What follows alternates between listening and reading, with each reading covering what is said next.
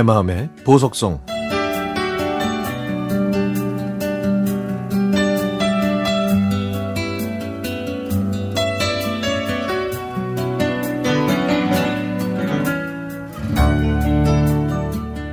엄마 예전에 우리 옆집 살았던 아주머니 잘 지내?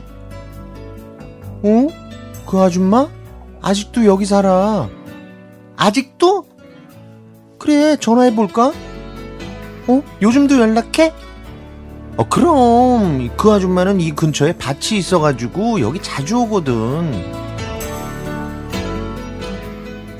제가 어렸을 때 살던 동네에 새 카페가 생겼다고 해서 엄마와 함께 가봤습니다.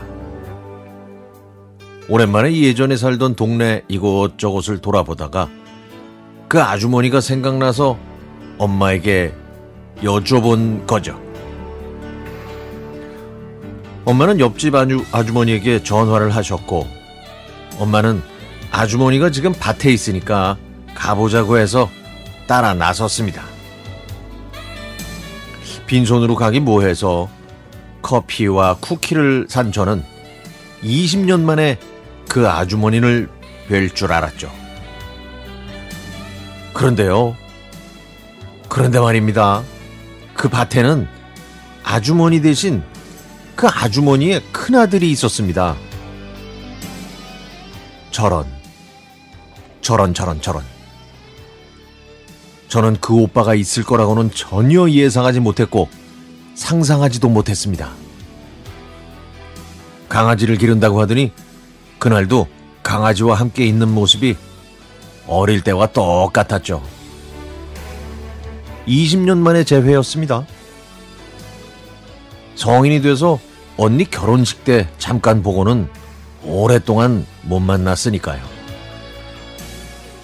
아, 저의 첫사랑을 이렇게 다시 보게 될 줄은 진정 몰랐습니다. 저는 꿈에서라도 만나지 못할 거라고 생각했거든요. 영화 써니의 주인공이 짝사랑하던 남자 주인공을 닮았던 그 오빠. 눈도 크고, 눈썹도 진하고, 배우처럼 잘생긴 얼굴. 그 얼굴은 이제 중년의 모습을 하고 있었지만, 아직도 부리부리한 큰 눈에 잘생긴 외모는 그대로 간직하고 있었습니다. 조금 어색한 인사를 나눴더니 예전처럼 제 심장이 벌렁거리기 시작했죠. 제가 커피를 건네고 웃었더니 오빠는 아직도 잘 웃네. 어릴 때도 잘 웃었잖아. 라고 말하면서 저를 바라보았습니다. 저는 코로나19 때문에 마스크를 벗지 않고 커피를 건네주었지만 오빠는 마스크를 벗고 커피를 마셨는데요. 그때 저는 오빠의 온전한 모습을 봤습니다. 어렸을 때처럼 그런 느낌은 아니었는데요.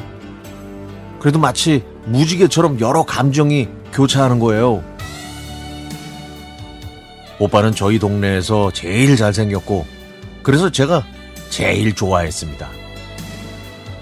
오빠가 저희 집에 놀러 오면 저는 부끄러워서 장롱 속에 숨을 정도로 순수했는데 키도 크고 멋졌던 오빠가 지금은 그냥 중년 아저씨가 됐네요. 아, 그래도 제 눈에는 바람에 흩날리는 그 흰머리마저 멋있어 보였습니다. 이런저런 얘기를 하다 보니 어느덧 일어서야 할 시간이 됐죠. 그리고 저는 어렸을 때처럼 수줍게 손을 흔들면서 말하고 돌아섰습니다. 잘 지내세요, 오빠.